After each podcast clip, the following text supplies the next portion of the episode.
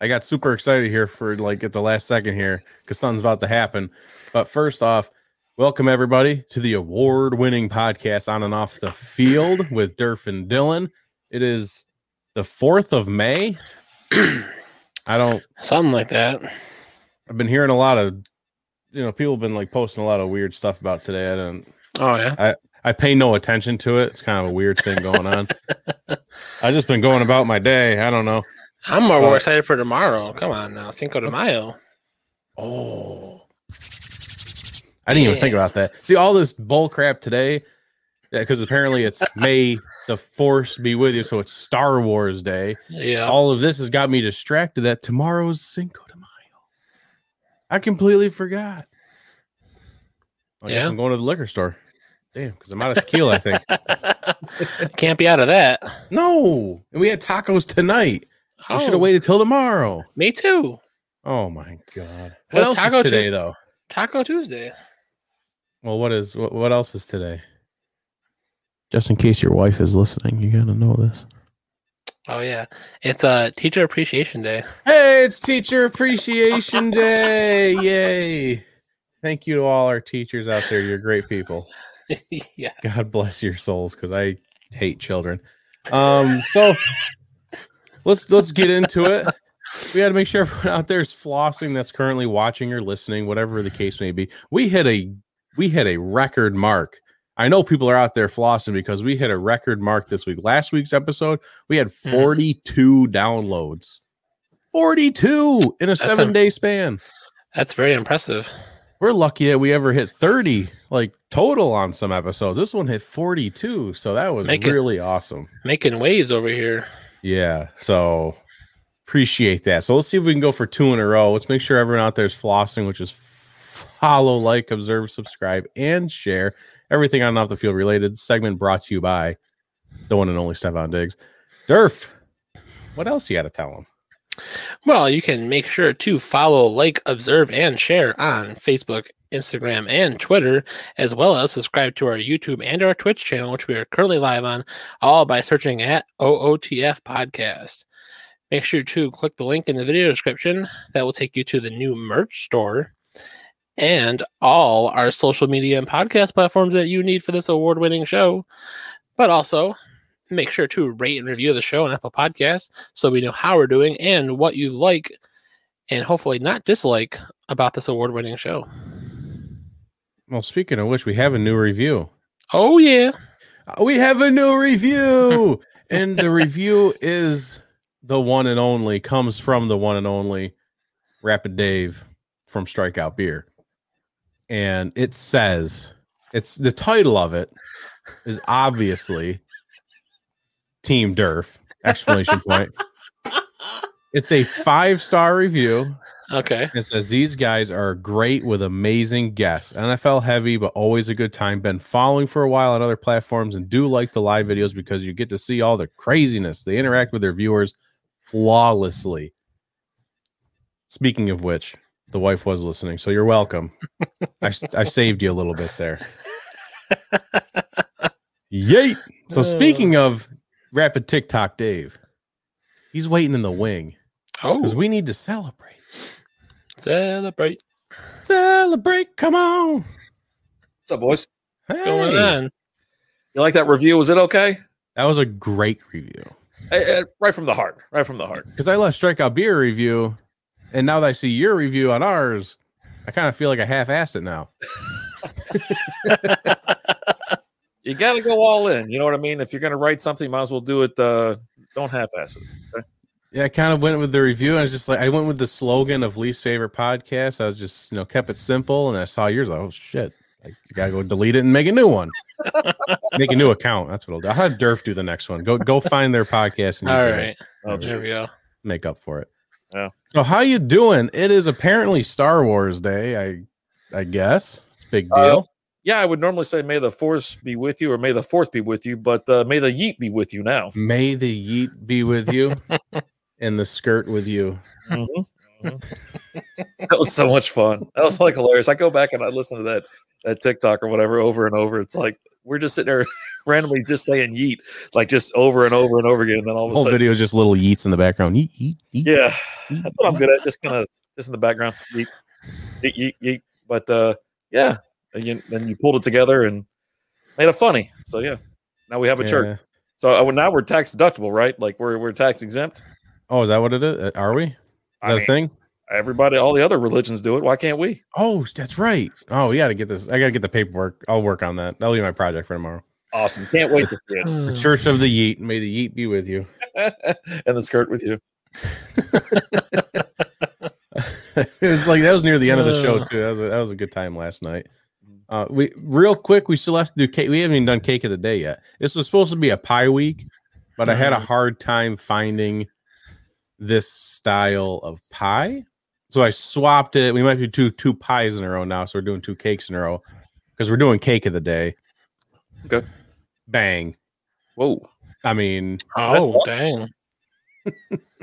I have the high ground, Anakin. Don't try it. I hate you. I like that he gives Anakin's kid the lightsaber he chopped his arm and legs off with. Oh yeah, that's uh. Spoiler alert. oh, just in case anyone hasn't, they've been living under a rock for 50 or 30 years, however long it's been. Yeah. There's your, there's your cake of the day. So uh, the reason I brought you on is because you're, you're, you're Star Wars knowledgeable, I would say. Right? You Movie. seem like, you seem like you know what's going on. yeah, the movies. Uh, yeah, the books. I haven't really read a whole lot. I've dabbled with Kenobi and a couple others. Uh, Alan's gone through most of the comics and whatnot. So yeah, no, I'm just a, a, a movie guy. I love it. See, I don't even know if I want Alan because he'd be just talking circles around me. I wouldn't even know what he's talking about. I feel been like- nuts.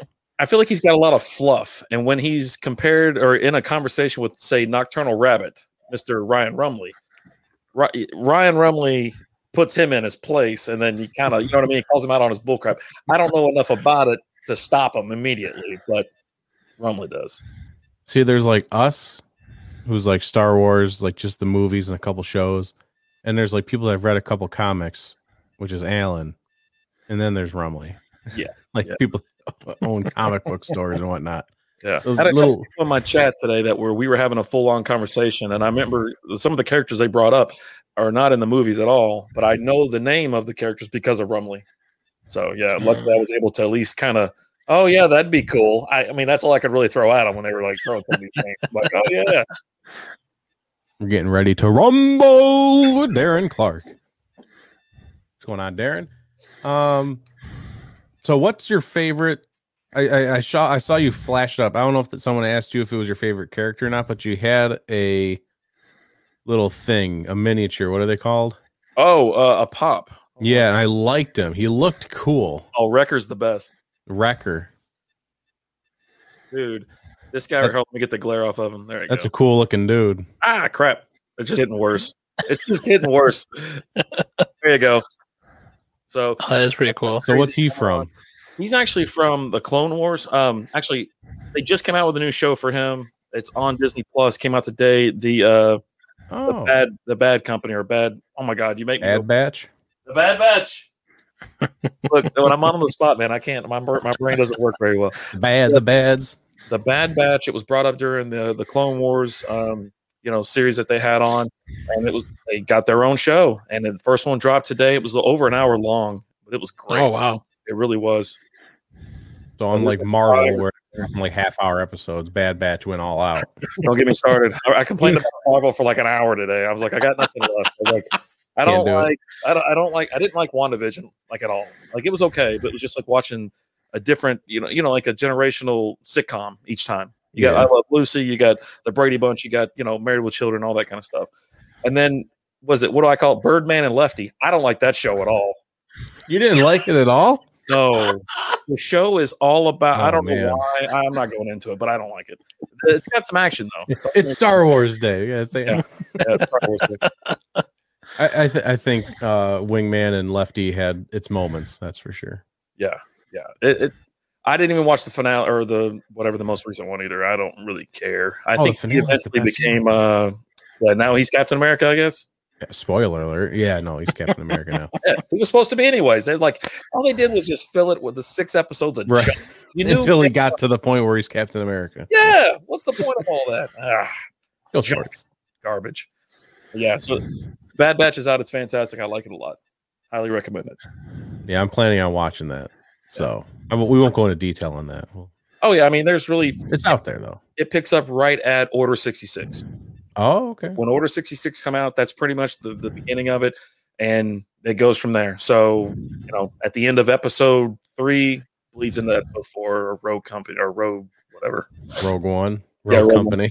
Rogue Company, right? That's still in my head. That was last night. All I can hear is the run, the doom doom doom doom. doom. Run. So, what's your favorite Star Wars movie? We'll go around the table on this one too.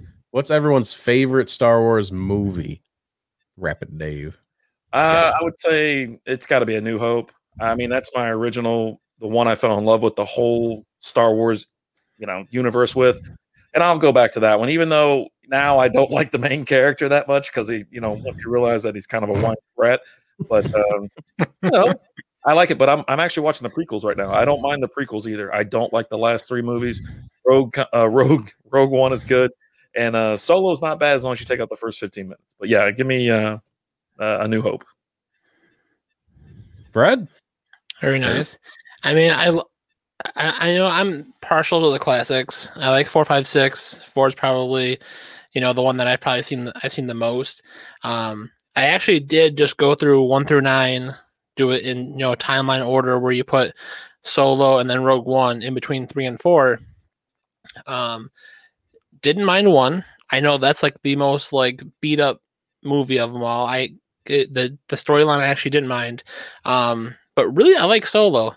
Solo was really interesting. It really gave me a different perspective for Chewbacca and Han Solo to really know the background. It really helps it bring it into character for four, five, and six, and then you know carrying on through the last three. Last three I thought were garbage. Hot, filthy trash. My wife loves them, and I'm like, you have no taste. At, at no point in any of those movies did I go, "Wow, I'm watching a good movie." like almost never. I was so excited for what was it, eight or seven? I was so excited for seven because it'd been so long.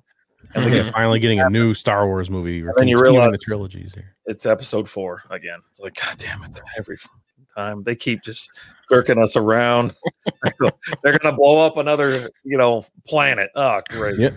That's all it ever is. They're all planet blowing ups. and I know this is your favorite thing is just all these new. It's it's, it's just the Skywalkers. You know, they they sit down, they grab a lightsaber with their masters for like 15 minutes, and and they're Jedi masters. They're ready to go. They're gonna go kill everyone now. They're great. They're gonna go save the universe after you know, 15 minutes of training. Luke is not a Jedi master. I'm gonna tell you that right now. He's not. It's it's horse crap. And uh, uh, episode what was it uh, six or whatever, the Return of the Jedi. I used to. I actually used to like that movie. I think a long time ago. Until I realized like how bad it was. I was like, oh god. Empire Strikes Back's good though. Everybody. I mean, some people put that in front of uh, A New Hope. I mean, people love. And what, speaking of which, that's what tomorrow is. Re- uh, Revenge of the Sith. You know, May the sixth. So Tomorrow's the fifth. fifth. yeah, you go. Fifth. Re- So it's Revenge of the Fifth. Is that what we're doing?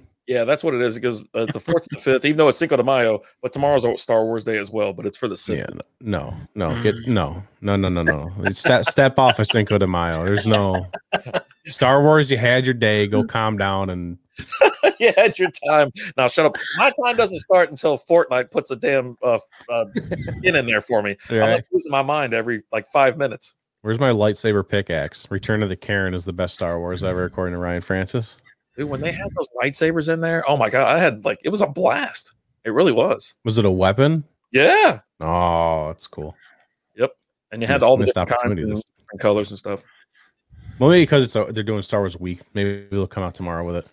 Um, yeah, we already said seven. eight, nine. My what my I I honestly really just I think Rogue One is honestly my favorite. Like Revenge, uh, Revenge of the Sith is a good one. I am a fan of Phantom Menace. I'll I'll be the guy that'll just stand here and say I like it and just say I don't care about your opinion. I like Phantom Menace. I just, I don't know why. I just do. But something about Rogue One, just being that middle piece that connects everything, and then the way it ends with Vader. I mean, like that whole that was that whole ending series of oh my god, it was just it was so good. Absolutely. Love that movie. But yeah, I watched Phantom. I would just finished it right now. I the only problem I think a lot of people had with it was Jar Jar Binks. Just look past it. Even Move on. Paul had a little bit more. I want mm-hmm. Darth Maul to have a little bit more in that movie. I mean, he's an amazing character and he's awesome. Like every time he shows up, like just hell breaks loose. Yeah. Mm-hmm. Good. I, get- I think a lot. Yeah, Jar Jar- Jar Jar Binks is a big issue, and I think a lot of people's problem is just like since it was supposed to be the the first one, you know, it leads everything off chronologically. People had an issue with like how it's not tied correctly to anything. It's just kind of it just kind of like it seems like almost a standalone movie. It's just kind of there, Mhm. and then we jump ahead like how many years into the second one. So like it just seems people just don't think it was a good s- story building kind of movie. I don't. That's what I hear people complain about the most. They had a bunch of these dorks like threatening uh, the guy that played her voiced Jar Jar Binks. He was going to jump off like the London Bridge at one point or some crap. Yeah, he was like, "I'm done. I'm over it." They had bullied Wow. him so bad, and he was like seriously going to commit suicide over these jerks. I was like, Wow. dude, what a waste of time! It is a freaking movie. Seriously, Mhm. you know. And you got this poor fellow who just decided to voice Jar Jar Binks. He's like, "Oh yeah, I'll take the role." Man, Big mis- big mistake. I Poor mean, guy. Poor guy. he's famous for that. well, he's famous, but but he had to take so much mental like just trauma and bullying online. It was crazy. what's up, Al Stud? Y'all keep Jar Jar out of your horror mouths. I'm. I mean, I'm not a fan of Jar Jar. I'm not going to sit here and be like he was my favorite character, but like right, like you just said, like I, I just move on. You know, he's Yeah.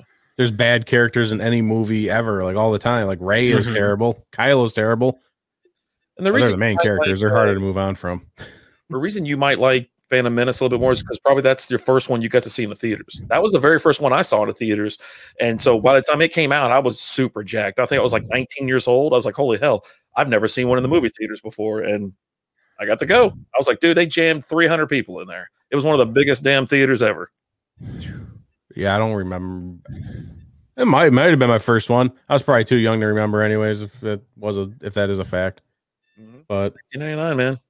Yeah, Bad Batch is on my is on my watch list. Very excited for Bad Batch. See what that's all about because I never watched any of the cartoon, like the cartoony uh, ones. I never watched like the cartoon Clone Wars, which people tell me is like it's totally badass. Like it's you have to watch it, and it, It gives is. Anakin like a whole new character that's much better than the Anakin that's in the movies. Yeah, well, the the Clone Wars that you see in the movie, it's only one movie, right? It's Attack of the Clones, and then of course, whenever Order sixty six come out, it's just like, oh well, they all just kind of fall down and die. They're like the uh, apparently Right. they can't defend themselves, but this thing brings you all the way through the war and then the, the end of the war, and you see some Ahsoka. Ahsoka's do it most of it, um, because he's uh, Anakin's Padawan, and she's like awesome. So So she's a badass. I mean, if anything, go back and watch maybe the last season. Uh, I think there's 12 episodes or something like that. There's like four in the middle that kind of suck, and it's got like these two sisters that come in there for no reason at all. But dude, Ahsoka's amazing, and then you know, obviously, you see the transformation of Vader, and but yeah, they have. I mean, it's really good. It's worth it. And by the time you're done watching it, it's it's you're not like, oh my god, I just watched SpongeBob SquarePants for eight hours. It's like, oh my god, this is like a, you know what I'm saying? It was a Yeah. real good, very well done animated. You know, movie. Mhm. Yeah, so that's gonna be on my list. Bad Batch. There's a lot of Star Wars in my future, I think, until at least the next Marvel thing hits, which isn't for a while. So I got time. There you go. I got time. So we're gonna kick you off, Sounds but good. let's let's sign off with your favorite helmet. Um, I don't, I don't, I don't know. I don't have a favorite one. I, I was looking All right, around the closest one then. Look at that pretty thing. Well, very nice. I did the unboxing that one day live on the, Yeah, the I stream. remember that one. Yeah. Yeah, that's All right, yeah, that's my favorite. all right. That's it's, it's the favorite slash closest. Closest. All right, enjoy the rest of your Star Wars day. This is it. it. This day. That's it. Enjoy it because it's over. This is it. we'll talk tomorrow. Maybe I'll I will put ta- it's on and drink tequila, and we'll just call it. I'll throw a sombrero on top too. Ooh, okay. All right. So we can, uh, we'll, or maybe we can share. We'll figure it out. We'll work There you out. go. All right. See you later. Rabbit Dave, everybody. Yeah.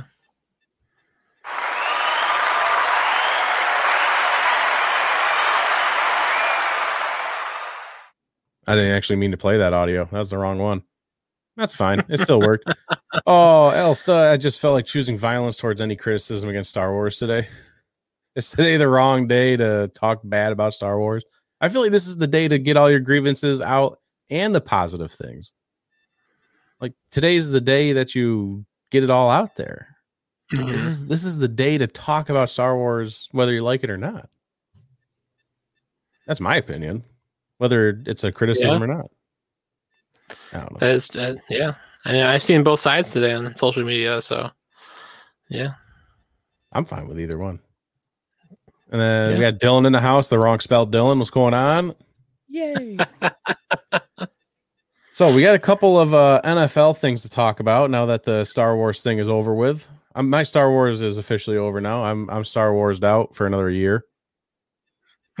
I'll just I'll just wait until next year to start talking about Star Wars. I'm I'm just I guess uh, you know I got Bad Batch coming now, so I guess I I guess I can start getting Yeah. back into it.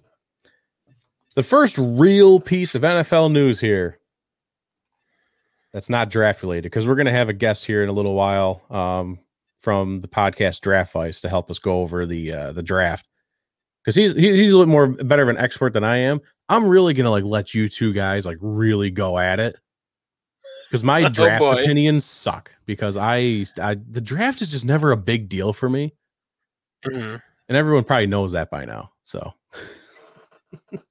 all four teams in the NFC West, I did not know this was a thing, but all four teams in the NFC West are going to be carrying an additional international player for the 2021 season on their practice squads as part of the International Player Pathway program. This is hilarious that we just talked about this last week. They're like, why isn't there like some kind of G League or like Euro Euro League for the like NFL like there is in the NBA? Right. Well, apparently there's something that I didn't know existed. And here we are. Yeah. These players will be on the practice squad for all of training camp and through the entire season, but they will not take up an actual slot on those practice squads and they cannot be called up to the active roster. They're, they're literally just there to Mhm. learn about football. They're, they're just here. Yeah. They're taking up space. And, and uh, so the Seahawks got linebacker Aaron Donkor. It's they're German Okay. names or something. I don't Yeah. know. I'm- Well, I'm that one's get all these German, wrong. Um, we got stats on him apparently. But He's played 12, 12 games over two seasons. He accumulated 32 tackles, 12 and a half sacks, four and a half tackles for loss, and two fumble recoveries and one forced fumble. Seahawks might actually want him on the active roster. 12 and a half sacks over 12 games. Seahawks, Seahawks, Seahawks should definitely use that. Holy shit. Yeah, I think he's. Uh, I think he's just ineligible this year. That's why it's like, I think he's got a good chance of making an impact for the Seahawks, but you know when he's eligible to actually be on the active roster. Yeah, I, I I'd like to see that name again when he's eligible. I'm I'm, I'm Mhm. curious. I'm gonna keep an eye on him in training camp, see what kind of thing. I'm sure there'll be plenty of tape on him. They'll they'll Yeah. throw that stuff at us because it's a special player. I'm sure I'll see plenty of it. Right. Um, the 49ers get Alfredo Gutierrez, offensive lineman from Mexico. The Rams get Max Pircher, offensive lineman from Italy. And the Cardinals get Bernhard Seikovits. Sikovitz. Sure. Tight end from Austria. yep. That one. Yeah. I mean, yeah, I, I read a little bit of background on these guys. You know, the, the linebacker that the Seahawks got, like the Seahawks, you know, you know, are gonna get for their extra spot. He actually played in the German football league, which is, you know, that was a you know, football league that we talked about last week with our guest. Um, and how like it's so popular, like the GFL over there is like just as popular as like the NFL is in the in the states. And you know, I think it's kind of cool to see that, you know, that see that next step for the, these players. Um, so I, as I saying for the Seahawks, I mean, you know, I'm sure we'll hear something about that and during training camp, you said. Um, then Gutierrez and Pircher, um, they've kind of had like back and forth, you know, car- careers so far. Um, definitely, I think it's a. I think these are definitely players that are taking on that learning acti- like that learning opportunity. Um, I want to say it was Pircher that I read about that he like he would legitimately tried out for the national team in Italy, but tried out at like tight end, um, defensive lineman, and offensive lineman, and then he actually found his kind of his niche um, to go to the offensive lineman. So he's kind. I think he's one of those. Like, I think he could turn into one of those like flex players that you know he has the ability to do multiple things, which I think will help him in his one position. Yeah, that helps all kinds of players, especially like undrafted rookies coming out yeah. college. Just being able to, you know, be on special teams or if you're a corner that can become a wide receiver, stuff Right. like that can being a versatile, just being athletic can go a long way in trying to Mhm. start your career. So very cool.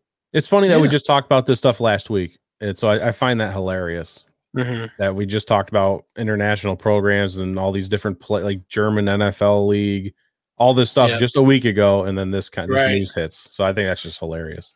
Yeah. And I'm gonna I look into the- it more. Like this actual Yeah. program, I'm gonna look into more. So there was another player that, that actually Washington signed a few weeks ago. Um, the tight end from Chile. Oh, that's right. Yeah.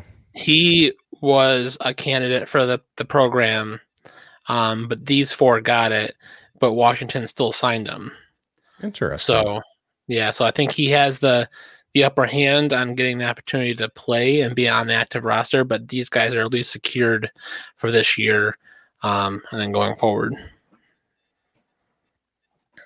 I forgot about that guy. That's an man. It, that's this is what I wanted to happen. This is what we were talking about last week. I Mhm. wanted the NFL to start growing. I'm not Yeah. saying I want games in London. I'm not saying I want games in China. right. You know, I'm just saying I want to see its reach go past the states, so Mhm. more players from all over the world can get in here. And I, I just think these opportunities are really cool. Right. Speaking of people that might be from Mexico, just based off of nameage, heritage, maybe. Former Steelers offensive tackle Alejandro Villanueva has signed with the Baltimore Ravens on a two-year, $14 million deal with 8 million guaranteed.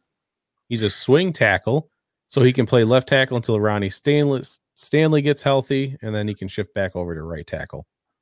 But we all know Ronnie probably is never going to be healthy again in his entire life. That guy just seems like he's like at, at least half a year every year. That dude is just not playing. Which is So- why the Orlando Brown trade happened because there's that chance, and Orlando Brown wanted to play left tackle. So this, you know, gives them that versatile. Ta- uh, this gives the Ravens a versatile tackle that they want to fill a spot as needed. And did they did they sign the one from the Titans or no? Did he just come in for a visit? I know that was back when they got just traded Orlando Brown. They brought in a tackle from the the um the Titans. I remember his name though. I don't know if they signed him. He might have just went in there for a visit. Yeah, I'm not remembering that one. A whole bunch of people are popping up in here. Nobody grabbed Izzy Burger. I don't know who that is. Isabel Burger from last week. Oh, is he's like, who the hell's Izzy? I'm like, oh my god. Unfortunately, no. She's on her way to San Diego though. Hopefully soon. I'm. She's starting her season up. I think wasn't she just talking about how they're they're starting to play coming up here soon, Mhm. and then after that season, she'll work her way over to San Diego. Maybe.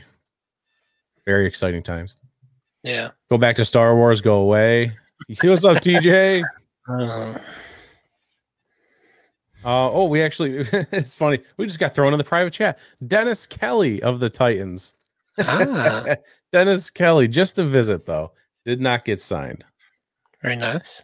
Maybe he can make his way over to Seattle. And last but not least, here, I had to throw this in here because I need this is one of those things where I just have to put it in here because I just want to talk about it. I need to get this off my chest. Okay. You know what I'm saying? Terry Bradshaw just went full blown back in my day, and it was just it- he completely missed the point Mhm. of this entire Aaron Rodgers situation. Terry Bradshaw just went off on a tangent, and everyone looked at him like, "What are you talking about? Like that's not the problem, right?" I, I saved some pictures here, a couple of snapshots um, of what he said. I, I, there's a lot here, so I'm not going to say all of it. But basically, as I skim it, I'm going to try and say the things I want to say. He called uh, Aaron Rodgers weak for the way he's been handling things with the franchise. Uh, with him being that upset shows me how weak he is. Who the hell cares who you draft? I mean, he's a three-time MVP in the league. He's worried about this guy they drafted last year at number one, which he wasn't drafted number one. So that's just that's you know, and for him to be upset, my God, I don't understand that. Pittsburgh drafted Mark Malone number one, Cliff Stoudt in the third or fourth round, which when Terry Bradshaw was still with the Steelers and starting, they drafted those two guys. Mhm. And he said they, were coming after me at all angles, but I embraced it. I didn't let it bother me. Blah blah blah. So I don't understand why he's upset at Green Bay. And if he wants to fire the general manager, he'll come back. You kidding me? Blah blah blah. And he says, "Here's what I do. I wouldn't budge.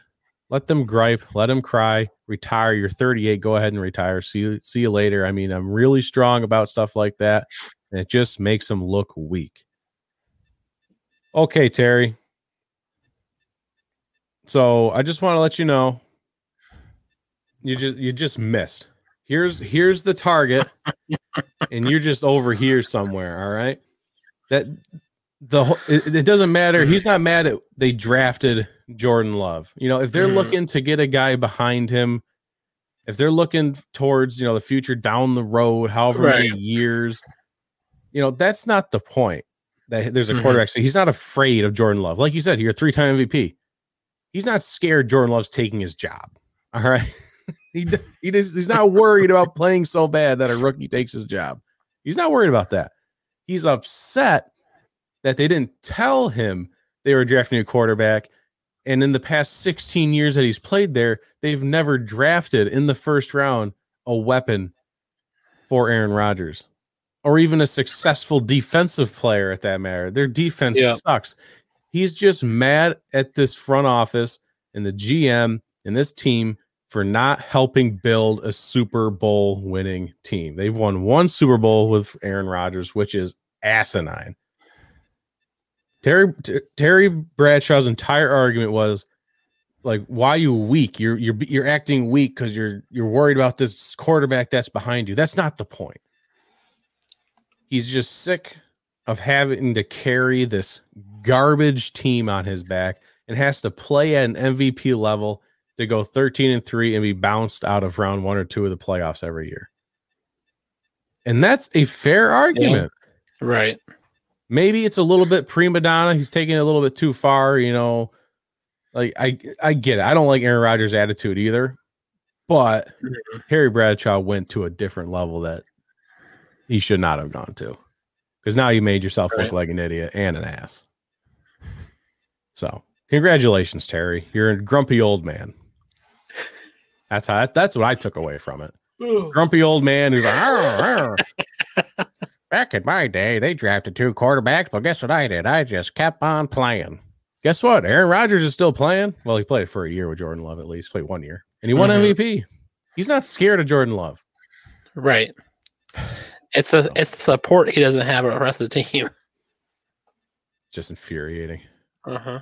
because he, he's like he's so passionate about this. You can tell like through all, Mhm. everything he said, he's so passionate about what he's saying, but he never stopped to think that what he's passionate about is the wrong argument. If that makes sense, you know. Mhm. he's just mad about something that doesn't exist.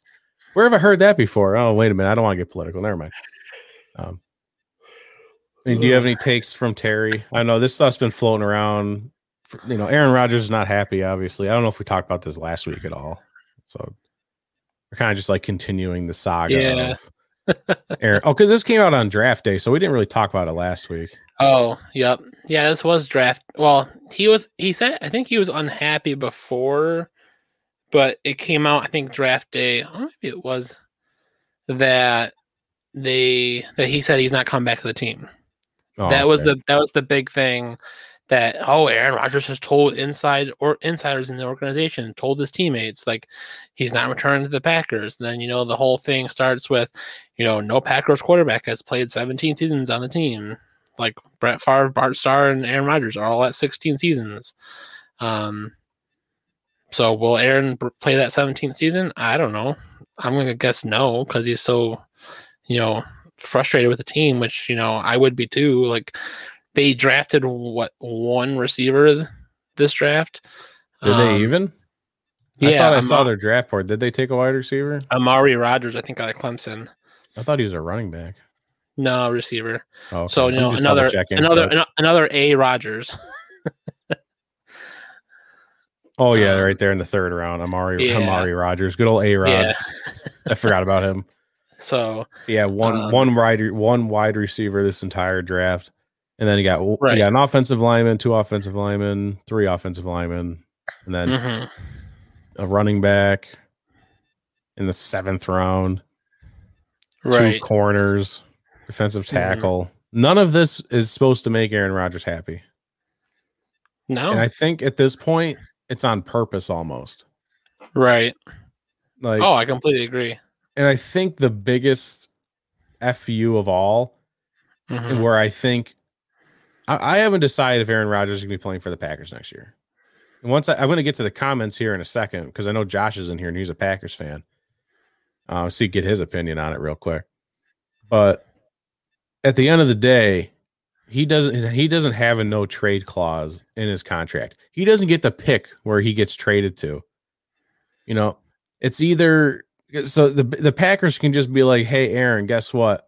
You're going to freaking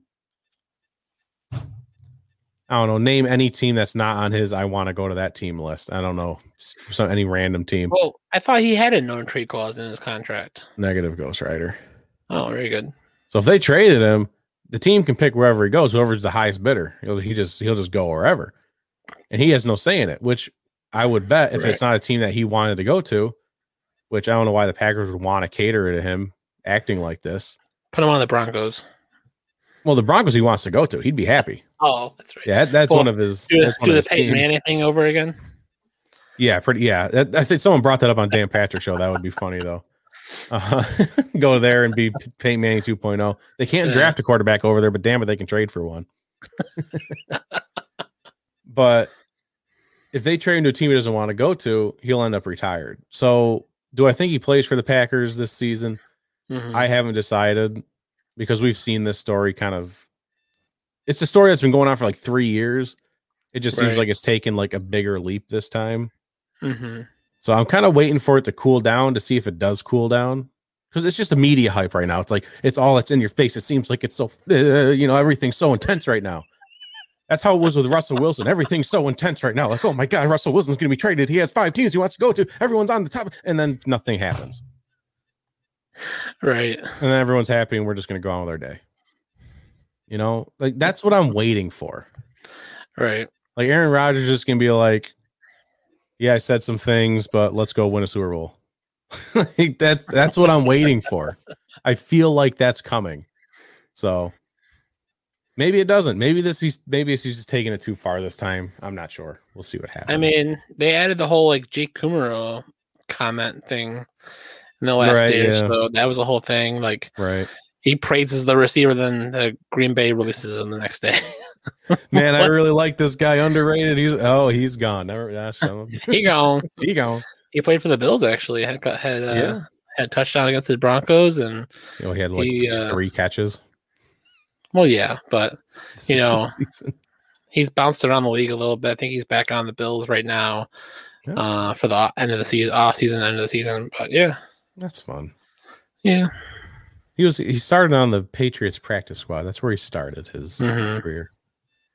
Uh, let's so let's get to these comments real quick. So kind of ignored them. The trade of Anakin Skywalker from the light to the dark side, great value. Although he had a troubled background, very detailed. I like that. I'll miss Rodgers, but peace out, says Josh. Dennis Kelly landed Philly. Dorial Green Beckham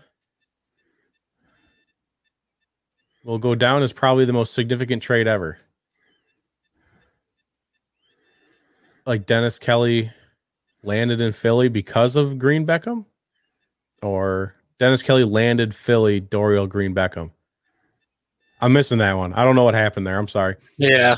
Rodgers shrunk in the playoffs at times, but has been on the defensive. Yeah, he's had his. he has moments at his times, but what are you going to do with the team that he's been given a lot of these times? Like the defense sucks. He has barely anyone to throw the ball to. Rodgers should prematurely evacuate the premise. Just do everyone a favor. Just just walk away. to be fair, Green Bay never needed to draft a wide receiver in the first round most of his career. That's because he's very good and he makes seventh rounders or undrafteds look like first rounders. Just imagine if he had first rounders. This is the point. Mhm. Like, imagine if he had the talent, a guy who can get separated and he can throw these people open like crazy. Like, imagine if he had someone like an Odell or someone like a D Hop, anyone that's been drafted in the first round, like these crazy good receivers. Like, imagine if he had someone of that talent to throw to. It would be unstoppable. right. Just imagine. Well, we can't imagine because it's never happened. I want to see Aaron Rodgers in a Raiders uniform. Oh boy. I'll take Carr over Love. Well, we haven't seen Jordan Love yet, so hard to evaluate that. Damn it, Aaron. You'll play with Green Bay, be hosting Jeopardy full time this season, and Kumerow sucked with us. Pretty sure he sucks everywhere. No good wide receivers in the late round of the first round. You could at least try. You could at least try, just make, just to make him Well, happy.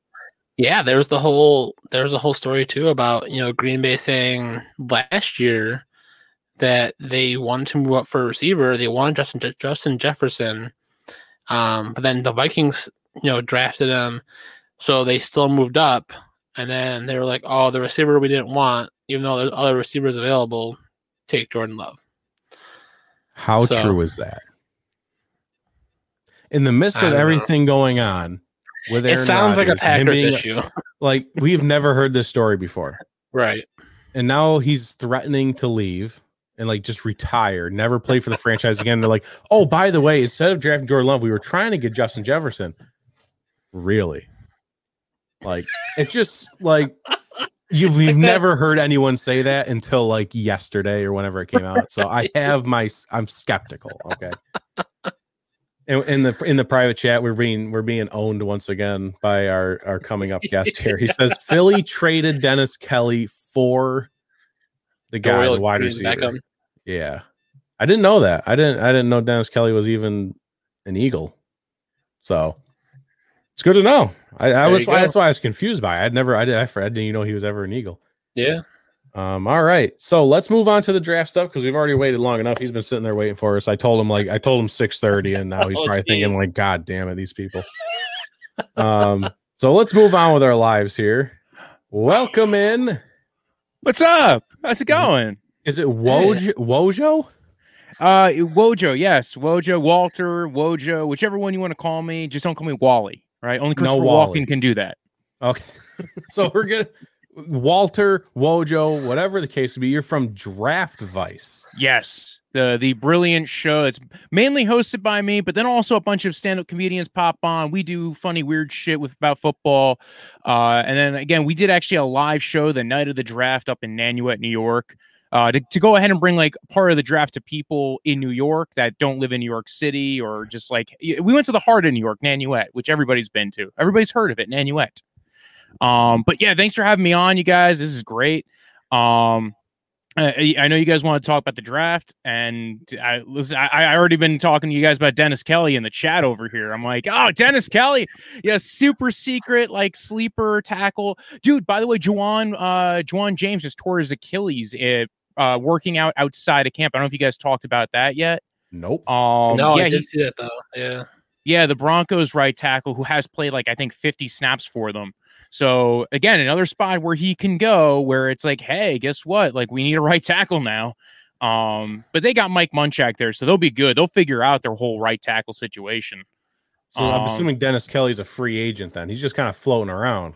Yeah, well, Titans released him. So the Titans Okay. did that weird thing where they were like, we're getting rid of half of our team, right? They got rid of uh, Malcolm Butler, Adoree Jackson, Dennis Kelly, Isaiah Wilson, who busted out of the first round for them. So we're like, well, you know what? Let's go. Uh, maybe this year we'll swap it. We'll go corner first round and then risky tackle in the second. And then they signed Kendall Lamm in free agency, uh, former Brown, former, I think he was also, Lamm was also on the Texans at one point, but he's actually been a solid backup swing tackle I don't know if you really want him being your true starter, which again, that's why I think people speculated like, what were the Titans going to do? Were they going to take a tackle because Isaiah Wilson was, um, I think they traded him to Miami for a seventh, and then Miami's like, oh my god, this guy makes us look like this guy looks, sa- this guy makes all of us look same. We're in Miami. He can't handle it here. Get him out the room right now. So now, now uh, Miami just decides to draft Liam Eichenberg in the second round. They're like, this guy's way safer. He's from Notre Dame. He's got 32 inch arms, so we probably shouldn't play him at tackle, but we'll play him at tackle anyway because we are the Miami Dolphins and we know better. Arm length does not mean anything to the Dolphins.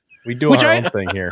right? No, but I, not for nothing. Don't mind that. I like that. I like when I like when teams say, you know what, screw the rules. We're gonna go different from the rules and the the typical mentality. Miami's been doing that the last couple of years. I mean, they took Jaelan Phillips at 18 overall this year. I thought that was risky, but at the same time, you had a guy who's a potential top 10 talent in the N- uh, in the draft, uh, pass rusher out of Miami, and again had concussion issues. That was the risk. He had three concussions, one of them because of an accident but the other two were again like when you have three concussions that's a that's an injury risk waiting to happen. So i uh miami took a lot of risks. If you notice they didn't care much about injury risks they took jaylen waddle jaelan phillips all the jalen's. So they were very big on hey we'll go ahead and take injury risk. We just don't want guys who are crazy in miami. Because like that's not going to end well. This guy got crazy in nashville. Now we're bringing to miami. Send him send him over the raiders. They'll they'll deal with him down in vegas That's a down. Well, that's the trifecta right there. Then that's yeah not good. it's just progressively getting worse it's like no dude you gotta go Just look at all the teams that Richie Incognito went to, and where look at where he's at these days. The Raiders. Oh, it looks like we're connecting Yeah. dots now. There we go. Yeah, see, we're connecting the dots here. Well, you Not see, but but you see, Wilson wasn't bullying people, and he wasn't, you know, he wasn't just going ahead and calling people some words that you, you probably shouldn't call people. He was just like getting drunk and jumping out of windows, which is still not a good thing. Like well, I feel like shouldn't- the initial conversation with Isaiah Wilson and the Dolphins went something similar to he he gets traded, walks in the door, shakes some hands, and he's like, "All right, bring me to your social media department right now, because if those people don't have me slated to wish me a happy birthday on social media account, I'm out of here." That'd be great. That had to be part of his contract, I'm sure. It's like, dude, we need you to get into AA. It's like, fuck that shit. It's like, dude, you have a multi-million dollar contract. No, I don't want it. I, I don't want to be able to. I don't. I don't want to go to AA. Like, I, I think that was like the basis of why they got rid of him. Was like, uh, he didn't want to do any kind of like five step, two step, even like a one step program. So we were kind of like seventh rounder. We'll, we'll say screw it. You're out the door. We don't want you no more. So th- then they took Liam Eichenberg, who I like actually a lot. Um, but yeah, who? Uh, by the way, do you guys have particular teams that you guys follow, or is it like uh, I, I uh, or you guys just follow full football? By the way, love the Star Wars uh first half of the show. Big Star Wars fan from uh you know from when I was a child, and still watch it now to this day. Um, I, by the way, like, on uh, watching the Bad Batch. I yes and no. I you know what? Now that Disney it's probably part of Disney Plus's stuff, I probably will. I I watched uh Rebels a lot over COVID COVIDcation, if you will. So I, I got to watch that and got to really enjoy that. I couldn't get into Clone Wars as much, and I think that's why maybe Bad Batch I might have an issue getting into Hmm. because it's A little hesitant there. Same I- style. it- it's not even the style it's that time frame it's like i'm done with that time frame i don't need to Mm. see i don't want to go back and revisit the clone wars again i don't get me wrong it's great but like i also have bad memories of the clone wars we had the prequel trilogy and like as much as like it's it's not the worst thing in the world i think people over attack it i also Mhm. It's also like I don't need to revisit it. I don't need to keep on going back to the timeline and revisiting it. I know Clone Wars, like I've seen episodes of it, it's really good. But considering I just know where it goes and I know where those characters go eventually, like I like the introduction of Ahsoka in it, and that was great. And she was great in Rebels, but I just can't get into the whole I'm investing myself in in a storyline where I know where it's going for the most part. Did like a lot of the episodes of like the side characters, others other Jedi and stuff like that. Mhm. So was I here to talk about the draft? I'm sorry. Wait, what are we talking about? Wait a minute. Football. got- oh, Getting dizzy.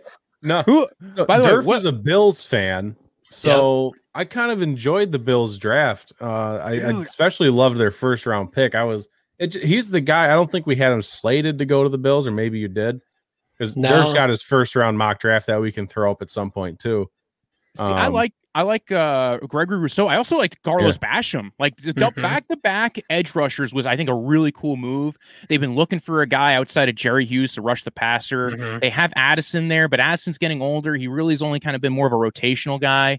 I Mhm. think Carlos Basham was underrated, and I think Rousseau came into the season almost like a top 10, 15 pick. And then I think because of the process, because like there was such a deep edge rusher class this year, and there was all different styles and fits. And again, he did not play for the year, and he played previously like 245, right? And he was beating up like they would line him up. His best uh, rushes came on the inside kind of like a Calais Campbell sort of role. Line him up at the zero tech over the center, line him up over some guards, just bully some guys who are going to be working for the, for the UPS next year. You know, just go ahead and bully these like bad guards and uh, centers. And then, you know, opts out, he bulks up, gets up to like 267. And we never saw him play that. And then, like, his pro day was like okay, like it wasn't the best pro day. So I think teams were a little worried about that. They're like, you know, especially after not having this extremely great uh, pro day, you're kind of worried like, how is this guy going to translate? Is he going to be great? Is he going to be this huge athlete? So, but I like him for the Bills because again, they, they can put him as part of a rotation, get him bulked up even maybe Mhm. more. He's got a big frame, so they could just stack him up. You know, you're talking about a guy who has like 84 and a half inch uh, uh, uh, arm span. So this guy could just give everybody hugs at the same time. Um, I, you know, I think he does have the, the the arc that could potentially be like a Calais Campbell, a guy who's going to be like a little bit of an edge guy, a little bit of like a D tackle. Um, and then Carlos Basham was weirdly again a couple years older. I think the reason why Carlos Basham wasn't a higher pick was because he's 24 and a little bit of a down year this year. But still, like again, Boogie Basham was is so you know, I, I just uh the athleticism that he has for 279 280 to be able to move the way he does again if he wasn't that old i think he would have went a lot earlier so Mhm. now they get two guys that are actually kind of similar mold and style length size guys um to go in there and they, like i said they've been looking for guys outside of jerry hughes to rush the passer for a while uh i think it's a big part of uh of McDermott's defense is wanting to play a lot of zone and be able to rush four guys. I I don't think they really want to blitz. You know, it's not. I don't think it's ever been a big thing for for uh, for McDermott. So I Mhm. like the I like those first two picks right off the bat. I think that was great. And then they went ahead and took the uh, very athletic tackle. Uh, I have the name here somewhere. I can't remember his name off the top of my head. Oh, Spencer, Um, Spencer Brown. Spencer Brown out of Northern Iowa tested out the roof. Like, I mean, as far as guys, as far as athletes go, he's like probably the most athletic tackle that like has ever tested. He's tied like 99th percentile.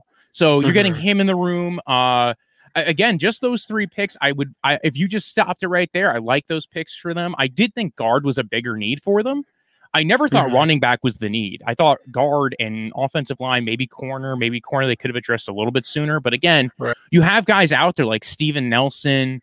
Um, I know Hayward just signed with the Raiders to join up with Gus Bradley to make their own Marvel uh, Marvel Avengers movie up in uh, Las Vegas. so again, I I dig the uh, I, I dig the the Buffalo Bills draft. I think it was a very good one. I like McDermott as a coach. I think he's one of the best coaches in the NFL Mhm. uh, highly underrated. And then uh, you, you look at what Brandon Beane's done there, been very aggressive on getting talent in the room. I just dig what the Bills have been doing over the years. Um, Daboll is going to get a head coaching job somewhere. And he's going to take Trubisky with him, and Trubisky's going to fail there too. But at least they have Trubisky now as a backup. Is that So the maybe- plan? Is that what's going to happen? We I calling think it? so. Uh, yeah, I think he's going to take Trubisky wherever he goes. He's now his little buddy. They're going to be like, like he's going to get a job somewhere next year, and he's going to be like, and Trubisky's actually literally going to be side karting with him. It's like he's going to be driving cross country, and He's like in a a nice little, little, side mobile as they motorcycle down the road. He's just Yeah, yeah, there in a motorcycle. side cartless, like he's let's go, coach. They're going to have you driving the old uh, Yamaha, and it's going to be like, oh wow, this is great. It's like he's got like a nice little teddy bear. It's like I- I'm not used to riding like this, so dude, and the Bears just to remind him of the team he was originally drafted by, Yeah. Justin Fields, which by the way. That was sick. That was, I think, like Mm, all of a a- sudden, the Bears made me think, like, oh my god, the Bears know what they're doing now. Since when? Someone flipped a switch over there in Chicago. Who, that was who, crazy. Who hijacked Ryan Pace? And how who took over this draft from? Because it's not Ryan Pace. I can tell you that. Like he doesn't do smart things. At least not in the first couple of rounds. He just likes trading away the picks. I feel like So somewhere in the next 10 years, we're going to get like the football version of like Moneyball or something. Something weird's going to like, it's going to be like the Bears draft day. And there's going to be this move. Something's going to come out where Ryan Pace got locked out of the building somehow. and all right, well, this kid, I guess this kid over in the corner is going to have to do the draft for us, and he just slays it. I feel like we're going to get a movie about that. I can see it coming next 10 years. Well, that was essentially what the Browns tried doing and what the Miami Dolphins have been doing, where they're just accumulating picks. And that really is part of their game plan. I actually think if you look back at the Browns when they had Hue Jackson, that was kind of the comedy situation right there. Now he's already t- uh, back to talking on TV. And, and now I think he actually has a coaching job somewhere in college. God help those children. Um, but I, I, think he, you know, maybe a little bit underrated as far as a schematic guy. I think he could actually scheme stuff up very well. He just didn't know how to coach or do anything as far as being a head coach goes. I think he could maybe be a better assistant at a college or even high school level. Um, this time maybe even, fast. Yeah, I think it's it's beyond that. I think now, and I like you know I like the coach that uh, the Browns have now, Stefanski. I think they had a good draft too. There's mm-hmm. very few teams I really look at and go, "Oh my god, they just blew up their draft. They did a horrible job."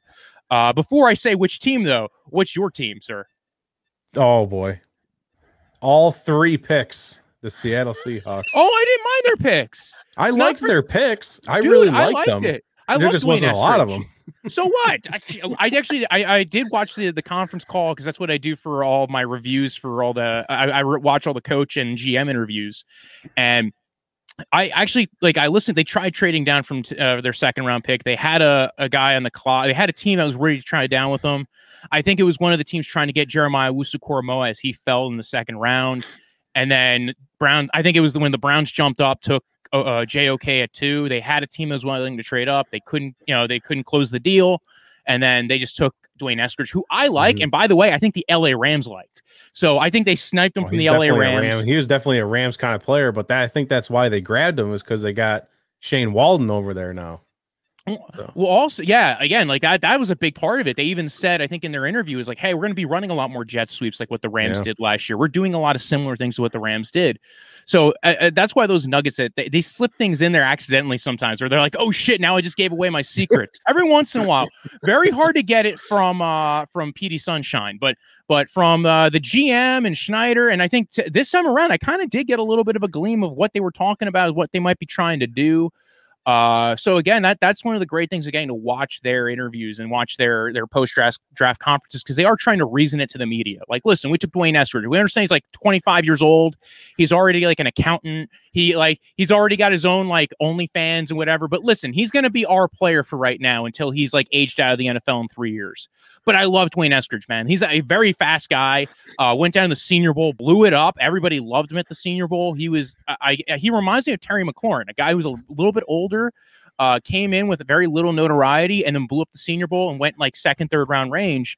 And I think he's going to have that level of effect. You have him, you have DK Metcalf, you got Tyler Lockett. That's speed for days, man. That's like that's need for speed most wanted right there and you don't have to worry about if he can play outside or in the slot because he, I mean, a I think he can. I, I the, when he was playing at Western Michigan again, uh, if you watch the CMU game, the Central Michigan game, they play a lot of press man coverage with like actual proper coaching for jams, which is you know press man is when you're up against the line of scrimmage. Jamming is the actual technique for when you go ahead and like you'll see teams like do press man in college, but you won't see them do like the actual techniques that like they'll just be up against the line of scrimmage. You could see that with Georgia with Eric Stokes and Tyson Campbell if you watch their game film. They were playing press man, but they really weren't jamming a lot at the line of scrimmage. Whereas like Surtain and Jaycee Horn, guys who went in the top half of the 1st round, punch you in the mouth. Oh, dude, Jaycee Horn plays corner like he has something against wide receivers. And keep in mind, his dad was a wide receiver. So I, I don't know, man. maybe there's some like family issues going on there, but he just definitely was like, yo, we're, we're going to go ahead and uh, we're going to take this. That's why I like what the Carolina Panthers did. I think they had a great draft too. They just went ahead and started hoarding guys. They were like, yo, we're going to trade down. We're going to get tons of picks.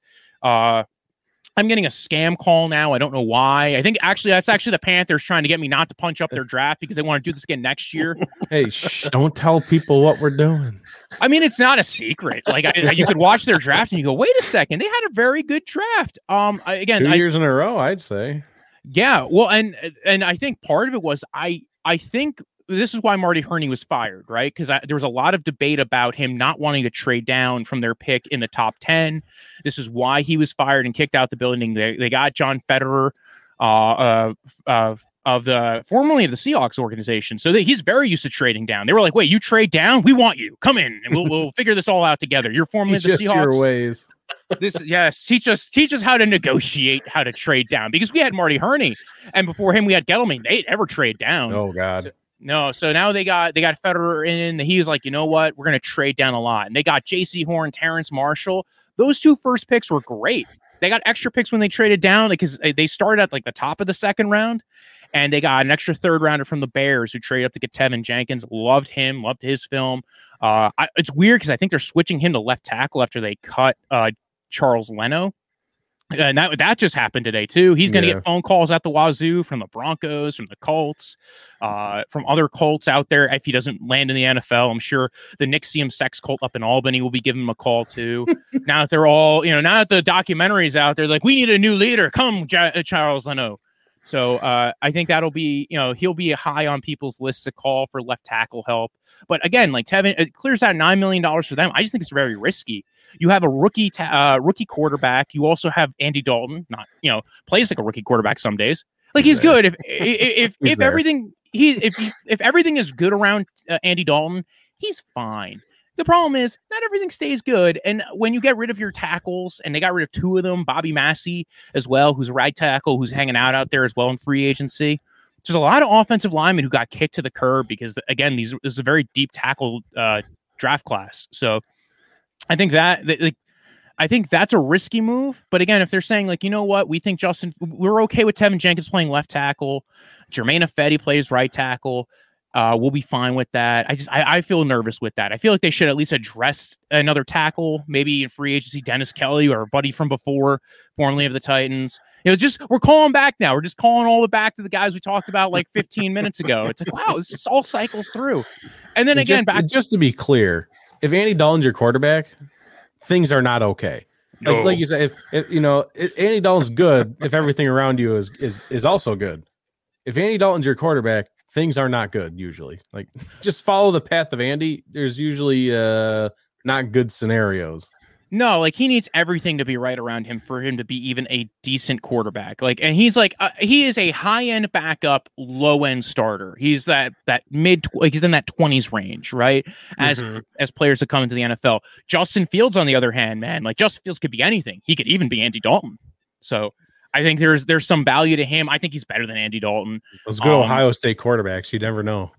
Well, here's the thing: the only Ohio State quarterback to be taken in that first round, though, is like what uh, Dwayne Haskins, and like okay, but everybody was, but he was a head case. He he actually he got benched after his best game this year, so that was the Ravens game. I actually thought he played pretty well in that, and it was like it was weird. And then they were like, "Well, we're done with you, Dwayne. Like you you played against your hardest competition, and we're we're now putting you on the bench, and we're now going to play uh, who uh, Allen, this guy Ryan Allen, Kyle Allen, Kyle Allen, who's going to now be our starting quarterback, who we who we I think took like he was a UDFA. We traded a fifth rounder to get him over here. He knows the system.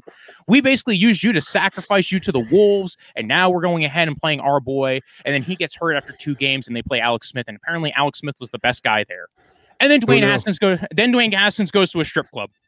And then everybody's like, he went to the strip club. I can't believe it. It's like, so what? Like, I get it. It was COVID. He should have been wearing a mask at the strip club. But like, let's be real. Like, uh, they are all doing it. They were. He just got called. Who was taking the pictures of the guy? Is my real question. Who's sitting there in the strip club going like, "That's Dwayne Haskins. We better take pictures of this." So That's always my problem. Is if I even went to a place like just anywhere, grocery store, movie, any anything in general, and and pretty much ninety percent of the NFL players, if they walked past me, I would not who know who they are. That's my problem. Like if I if I was sitting at the strip club with Dwayne Haskins, I would not know that was Dwayne Haskins probably. So I'm pretty shocked someone even recognized him. yeah, he's not like a very recognizable guy. It's not like I was sitting there. na- Like, I even if I was a Washington fan, I wouldn't turn around and be like, "Oh, that's Dwayne Haskins." Like, I'd have I, to approach and be like, you know who you look like. I, not even like I think it was like I maybe Geno Smith. Like a lot of the New York guys seem to have re- like recognizable faces. Like o- Odell, you'd probably remember because he was on the commercials though. Like Eli Mhm. had a very Eli has Eli Manning face. Like that's just it. Like You just cannot looked- tell me if you were at the mall and Daniel Jones walked past you, you'd be like, "That's Daniel Jones." Never No. in a million years. No, I wouldn't because he could easily be one of the 50 million people who were at that mall. Like, he- Yeah, like, huh? That guy looks kind of familiar. he's a little extra taller than some of the others, but other than that, I don't know. Yeah, like uh, the only one uh, Baker Mayfield I'd probably recognize. Um, Maybe. like Odell. Okay, again, it's the guys who are in commercials. Russell Wilson. Yeah. Like those are the ones you will remember. Like RG three maybe, but RG three hasn't been in a commercial in like five to ten years. So maybe like if I'm walking by him, but if I was like sitting in a sauna with the guy, like I might be like, wait, you're RG three. I'm sitting in a sauna with RG three. What's going on here? Some of his hairs might be turning gray at this point. I'm not sure. Uh, I mean, I saw him on an interview about the Kirk Cousins thing with Kellen Yeah. Mond, and I'm like, I, I why are you commenting? Because you you guys were on the same team like five, ten, like five years ago or something, and he has a career, and you were basically a backup for uh, for Lamar Jackson, who's the better version of you. Like, why are you commenting on anything? Like, move on, man. Like, I, I, get know it. how he got that gig. to, to just suddenly like because somebody RG three of all people that you could get on your talk show and be like, you know who I'm thinking? RG RG three might have something to say about this. Well, because people go ahead and they look for the the drama. So they went ahead and they mm-hmm. looked at him. They go, "What's the drama here?" And they went, "RG three used to play football. with Kirk Cousins. Let's get him on the line." It's like Let's see- minimal drama though. Yeah, like Kirk Cousins doesn't care what RG three thinks because you know what? Kirk I don't Cousins think has like anyone does. 80, 90 million dollars because he played better than Yeah. RG three. Like that was literally the point. He played better than RG three. He got a contract. RG three, if you played better, you could get that contract. I'm sorry, I'm slandering RG3. I actually don't like dislike RG3. I, I just thought it was weird. He's going on talk shows co- talking about like, no, Yeah. Kirk Cousins don't like that shit, and it's like, okay, like they they drafted Kellen Mond at 66 overall. Mm, I don't know. They got him in a, a left tackle, a good right guard, and Wyatt Davis. Uh, I actually thought they were going to go edge rusher sooner in this draft class, but I think they were looking at Kwity Paye in that range where they traded down to. And again, uh, the Colts took them, I think, two spots before they, their spot when they traded down with the Jets. So I think they just said, you know what? We couldn't get Kwity Paye. We don't like the other edge rushers here. We'll go ahead. We'll take Darrisaw. He could be our left tackle the future. We'll keep uh, Ezra Cleveland at guard, and then they end up drafting another guard later on. I think they, I think Minnesota handled this draft very well. Again, I you know, and then they took other guys that like I didn't like any of the edge rushers. I think I'm trying to think what the uh, I, I know they took the guy out of Pitt who I was not a fan of the, and then the other guy out of Pitt just got arrested. So Yeah. uh, Rashad Weaver. So Didn't go well. Rough start. Apparently, Rough start to the NFL career. just stop drafting guys from Pitt. Basically, Uh, that's Yeah. what we learned. Um, Janarius Robinson, I like. That was the fourth round guy that they took that I kind of dig out of Florida State because the guys at Florida State they were not given a a, a, an, a route to succeed this year. So, uh, you know, other than Asante Samuel Jr., who I loved, everybody else like this year from Florida State just took a step back. Like whether it was Hamsah Nasirildeen, who went very late compared to where I thought he was going to go, uh, to the Jets. Uh, he you know he was coming off an injury, didn't get to test at his pro day. Um, but he did he was at the senior bowl, so he did get a little bit of like face time with teams, and he did show pretty well covering tight ends. So I think teams were interested in him as kind of like a Jaquiski Tartt kind of guy. So listen, he goes to a team that the head coach there used to ha- used to have Jaquiski Tartt as his uh, safety, so it works out perfectly for him. Uh, yeah. Uh, but if you look like Marvin Wilson fell out of the entire draft. Now he he's a UDFA. He's going to the Browns. And he got like a fully guaranteed deal. He got a better deal as a UDFA as like a seventh or a sixth rounder. He's like, dude, thank God I went undrafted. Yo, I now Once apparently the, six, had- once the sixth round started, he's probably like he's he turned his phone off. Like hopefully I don't get a call. right? Like, please don't call me. Please don't call. And then his agent negotiates a fully guaranteed deal. Good on her, man. Like that was a good move. I dig it. That was a smart, you know, like again, getting a good agent. The, you know, there's always a, a value to that in the NFL. Even if like you're, you know, you're talking about the rookie contract. There are aspects to the rookie contract and the rookie way. Like even yes, you don't have the money aspects, but there are parts of those terms that you can negotiate and and fight over. And you know, especially when you talk about things like uh uh for instance, when do guarantees get voided? You know, if you get traded, if you get caught, if you sign with another team, there's things to still negotiate in those deals. So, very good on his agent getting him a fully guaranteed deal. Mhm. And I think, I honestly think he might be one of those few UDFAs that like is going to just flourish right away. I think because he, and, and now he's also coming off. I think he had a couple of knee injuries. I know there's talk about he had two knee issues. So, uh, again, like as a UDFA, it's not a huge risk. Um, but I did, you know, again, a guy who I actually kind of liked a little bit. If they took him anytime on day three, I would have been happy. They got him as a UDFA, great.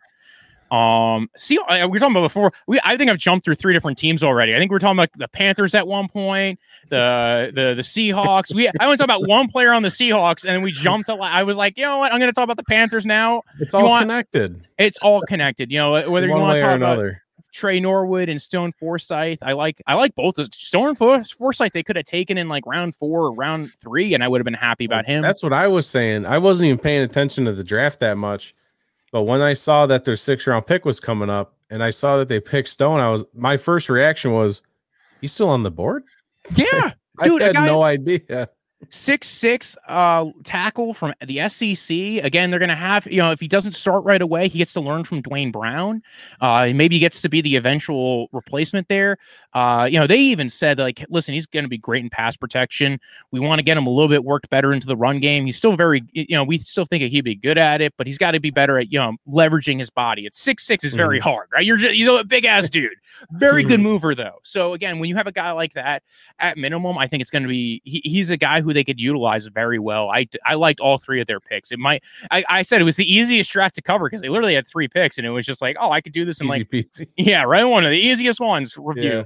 But I liked their draft a lot. Um, I was talking before about the Panthers. Again, they took Terrace Marshall, who had a knee injury question mark, but he's going back to his old offensive coordinator from college, the passing game coordinator uh, with Joe Brady. I think that's a great fit for uh, Panthers. I love their entire draft all the way into day three because, like, you look at it, they got Brady Christensen, who I liked. I think I think round three was the perfect spot to take Brady Christensen. He could play guard. Uh, they probably will kick him into guard, but they didn't take a tackle, so maybe they like him at tackle. Uh, he did play left tackle at BYU. Uh, for actually blocked for our buddy Zach Wilson, who went number two overall for the Jets. So, uh, but he never really dealt with high competition. His highest competition was uh was the guy from Houston who uh, went in the first round, Payton Turner. Who again, the Saints had a weird draft, but I don't know if I necessarily disagree with everything they did. May the fourth be with you as well. Uh, aloha, and I know why aloha was my, my response to May the fourth be with Brand you. new father also- there, Stan.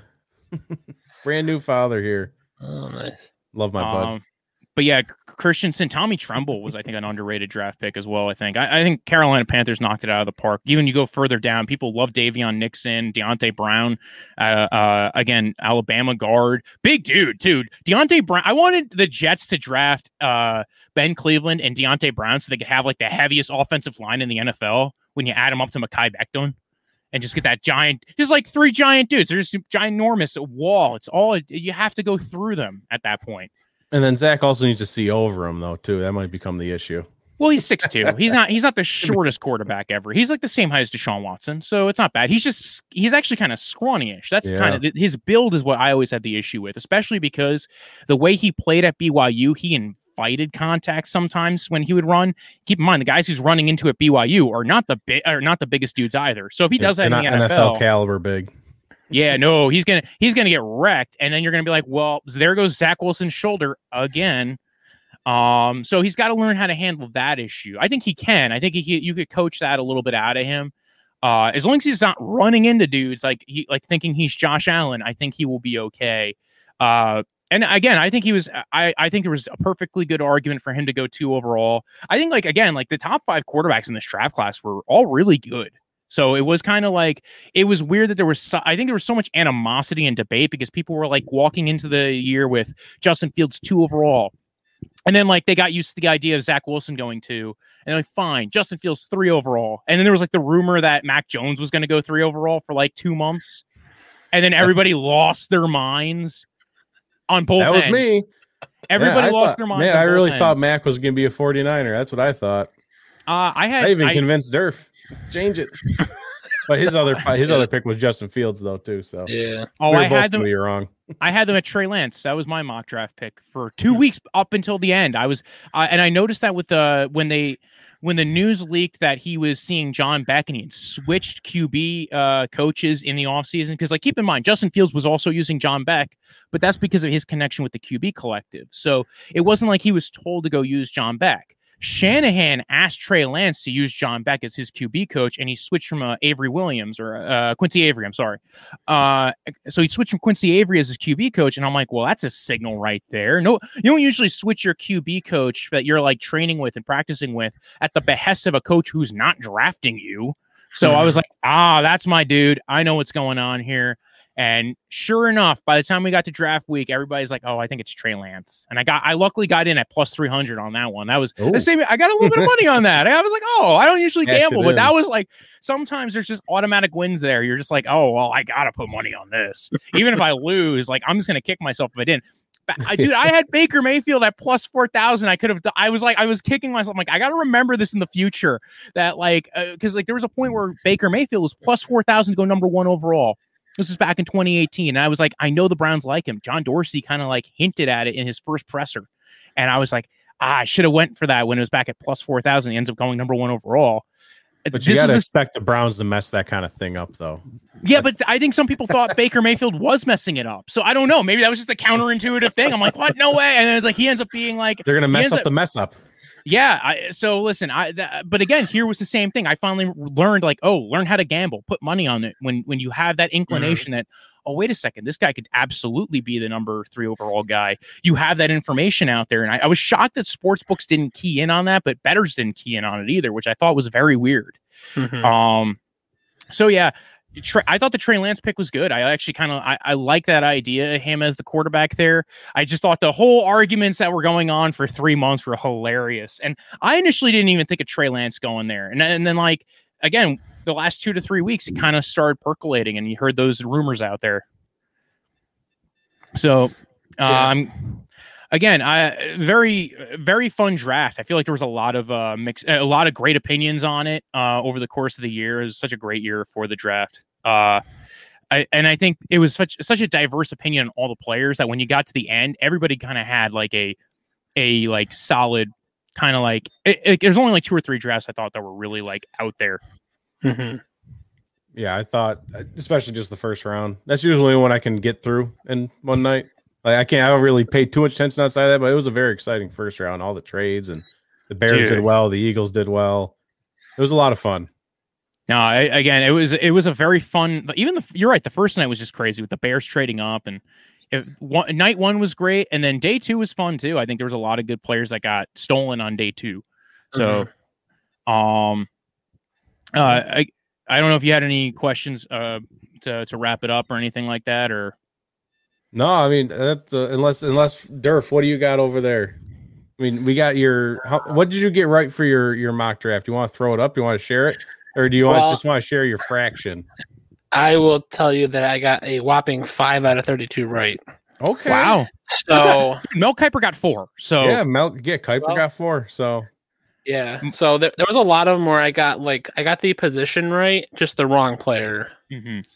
Um, and then obviously, you know, when Dallas trades back, and then like I, as soon as I saw them trade back, I know they're going for Micah Parsons, but I didn't have them mock draft to him, so that happened. But yeah, whopping. So I, I did, I did the percentage. It's like fifteen point six percent of the first round I got right. So I'll take it. Not bad. no, again, Well, I there got, are I got people who go zero over- right because I didn't do a mock draft. So You got to be in it to win it. I got 10. exactly.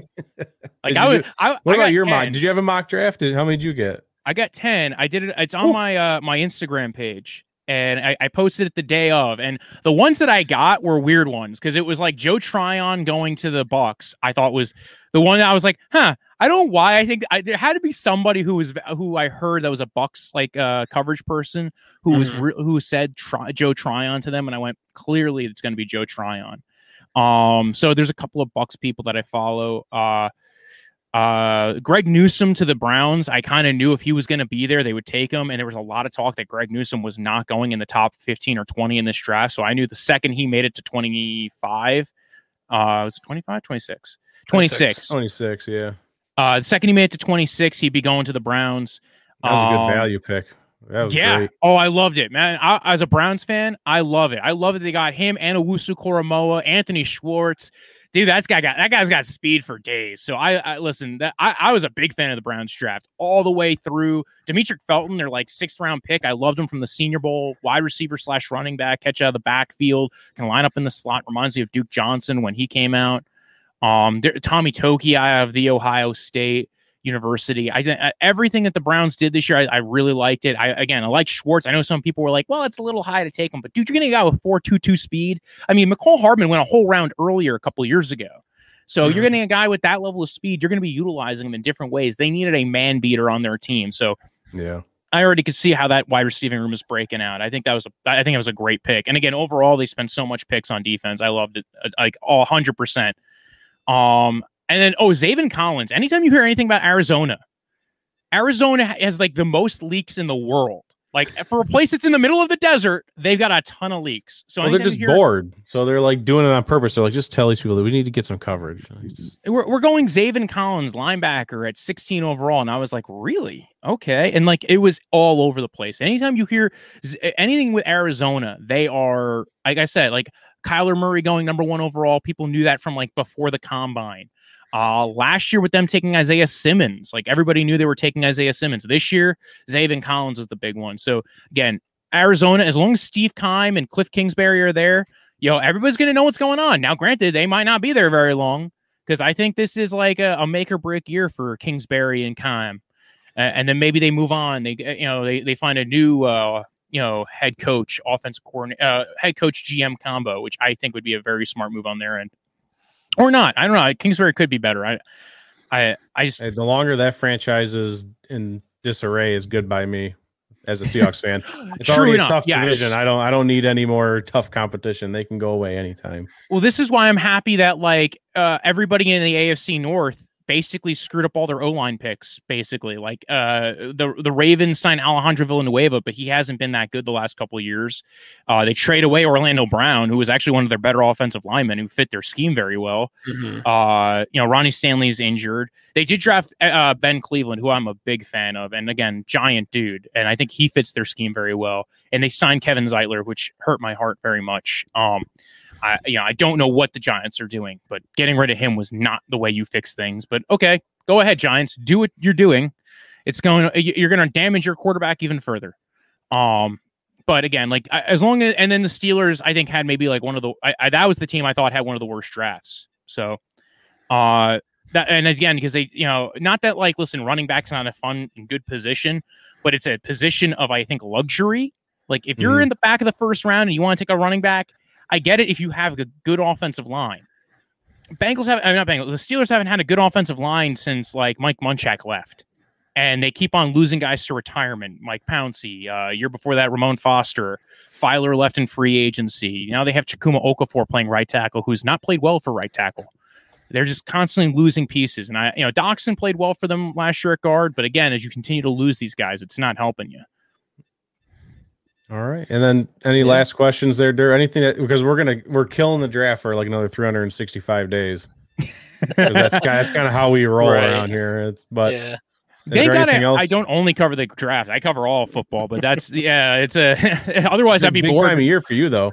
Yeah, it, well, I do love it. I do enjoy it. It's one of like the top three times. I, I also do fantasy as well, so that's the other big thing. I'll that's what's going to start next week. Is I'll work on the fantasy rankings mm-hmm. and do the tape for those guys and start doing all that shit. So, and again, I just I, I you know, and then when football season comes around, it's it's great anyway. So no matter what, I'm always busy with football. It's never it's never not like a, a, a Ball joy never ends, love. man. dude. It it doesn't. I don't know what happened. I remember a few years 365. It was a big mistake me getting into the draft process because I again I used to have all the free time in the world and then like even as like a like a person just like kind of cohesively like like it's an addiction it's like it, it's like uh it's like crack cocaine but like with, with but what watching giant men play with each other on the field with a with a weird ball Except it It- doesn't kill you. Yeah. well it, it might kill the people on the field Like, Uh, yeah. Well, that's their problem though. that's true that's true All right. All right. Yeah. So, well, we, we appreciate you coming on and give us giving us a uh, more in depth draft look than we could have ever pr- provided our listeners. thank you for having me on i really appreciate Yeah, it it was you. a it's a great show. I really want. I was really happy to get to pop on here. I'm just knock my headphones off as I'm thanking you. I'm like, oh wait, now I can't hear them. What if they, what if they say something like totally ridiculous? Like, well, what's your favorite? And I'm like, oh, I can't hear them anymore. Um, dude, uh, thanks again for having me on. I really appreciate it. Uh, I, always like popping on to people's shows and like just like going ahead and being like, all right, let's go ahead and riff for a good 15, 20 minutes on whatever they want to talk about.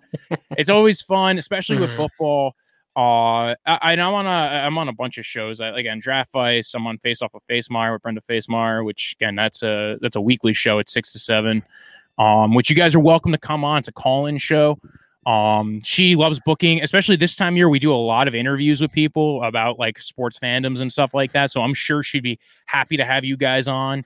And uh, again, she's one of my favorite people. She's pushed, she's pimped me out to a whole bunch of people to be guesting on their shows. She, she's like, I don't want to, I don't want to show up, but this guy, man, this guy will pop on your show and he will hijack it, and you will be like, we need to do 15 minutes. It's an hour and a half later. Why hasn't he shut up yet? I've spoken for three seconds on this show. What's going on? Why did we bring him on? I did this. I went on a Browns show that like is uh, on a, uh, uh, the Browns Huddle podcast. This guy's got a bunch of viewers. I, I think uh and I went on, and he's usually like an hour long show. We recorded two and a half hours straight, and I didn't stop talking. I think he spoke for literally three minutes the whole time. All about the, the one team. This is the Browns. It ain't even like I sat there. I was talking about like every team in the NFL. We literally spent two and a half hours, and then I wasn't even talking about the fifteen to twenty minutes beforehand, and then the other half hour to forty five minutes afterwards. I was talking with him on. He's like, "Oh, you don't shut the fuck up, do you? I want to have say, you that's back." probably like what, like at least ten minutes per player on the team. Then, if we do the math, Oh, dude. Well, it was like it was like a, a right around free agency draft time. So again, it was a lot I was stuff. Yeah. You're talking about a, bra- a wide swath of people. I went on. I think it was I was actually on two Brown centric shows. I went way past the time on them, but they were just like, "Well, we enjoyed having you on. It was great. I didn't have to talk, so that's good on you." So I so I I, took do the that. night off. I just sit back here and yeah. It's only yeah, it was literally what people do. Like, you know what? I'm just gonna put him on the show. I don't have to speak for the next three hours. It's great. Brendan I'm. I'm gonna go get something to drink. You just keep going. Yeah. Yeah. All right, we'll just have you do. I, I call it the Kevin Smithing of everything. Like just like he goes on a show and he hijacks. He did that like on Colbert once, where he was literally on for. I think Colbert asked him one question. He spent 25 minutes talking about whatever the hell Kevin Smith likes to talk about because he's Kevin Smith, one of my favorite people in the world. Mhm. Uh, also, Well- big Star Wars dude. Like literally, like uh, not like literally, like uh, what brought fandom into like the movie verse of like all the like the I don't know. I love Kevin Smith and I love Star Wars, and I guess he, he was like one of those first guys to turn like fan stuff into like pop culture into like like mainstream. So one of my favorite dudes. Uh, yeah, yeah. Uh, thanks, thanks for having me on. Again, I keep on, I, I keep on rambling. This is what I, I kept going, and it was like we're trying to get out of here. We got things to do. Uh, it was great to have you on, but Walter, uh, you know, uh, you got your own show you could go do this on. You can go talk to yourself for 30 minutes if you really want. It's like, well, but I like talking to people. I like having like my I like being on other people's shows and hacking them. That's what it is. Sorry. Well, yeah, we're gonna have to have you back on around uh, around the fantasy time, like you said, and Oh, then yeah. we'll we'll talk more offline too to get some stuff set up because it was a lot of man. fun. So mm-hmm. Yes. Oh, it was great. I, I wanted to talk more about the Terry Bradshaw. stuff. Like you guys are talking about something. Like I want to say something.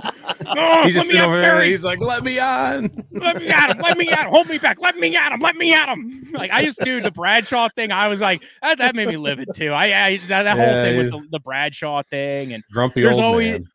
Oh yeah, grumpy old man. And then uh, uh, oh my god, Uh, and not only that, but like he's like the biggest hypocrite. Like uh, why was it? Was he saying that when Brett Favre was like doing his weird whiny thing, or is he just like ah, I only like doing it to the really young guys?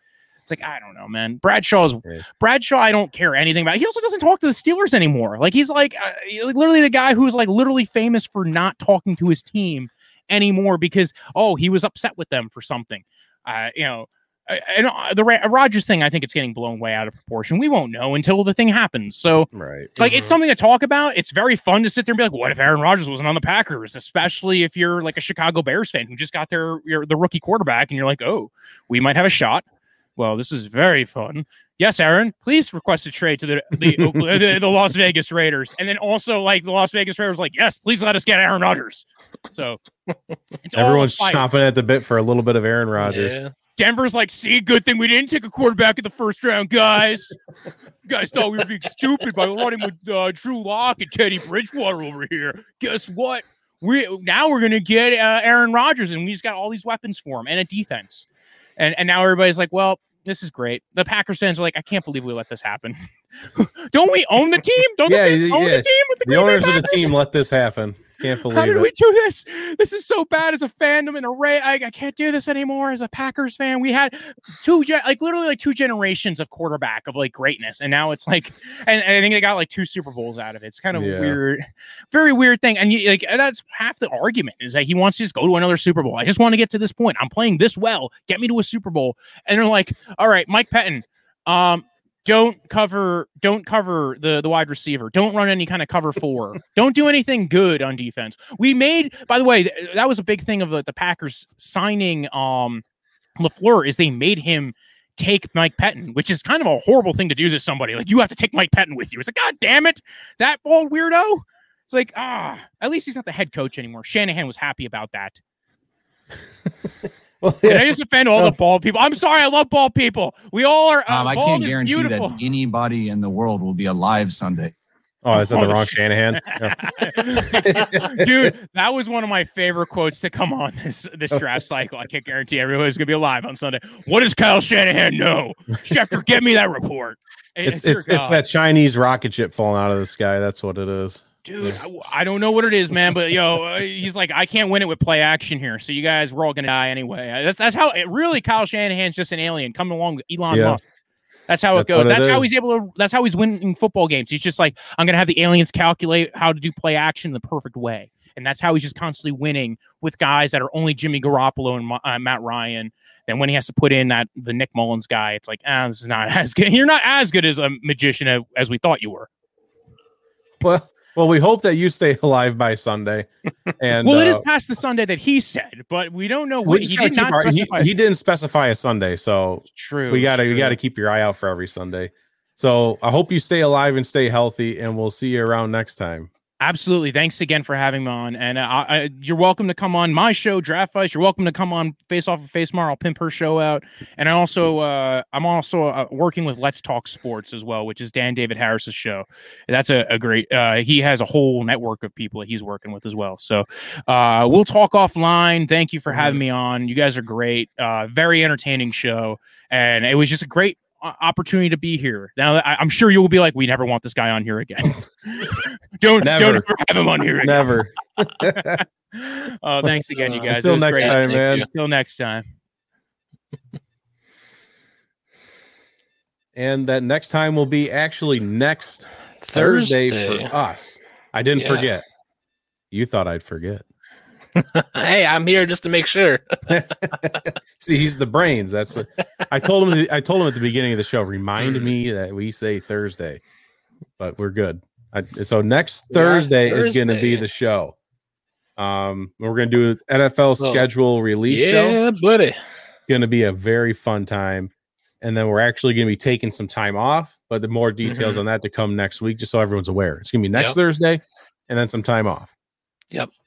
So be prepared to like fill your Tuesdays with something else.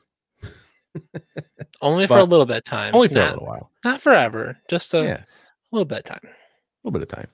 So, pending Um, I can't guarantee that anybody in the world will be alive Sunday. the fact that we're all alive by this coming Sunday, we will be back next week because Mama didn't raise no wussies. Thank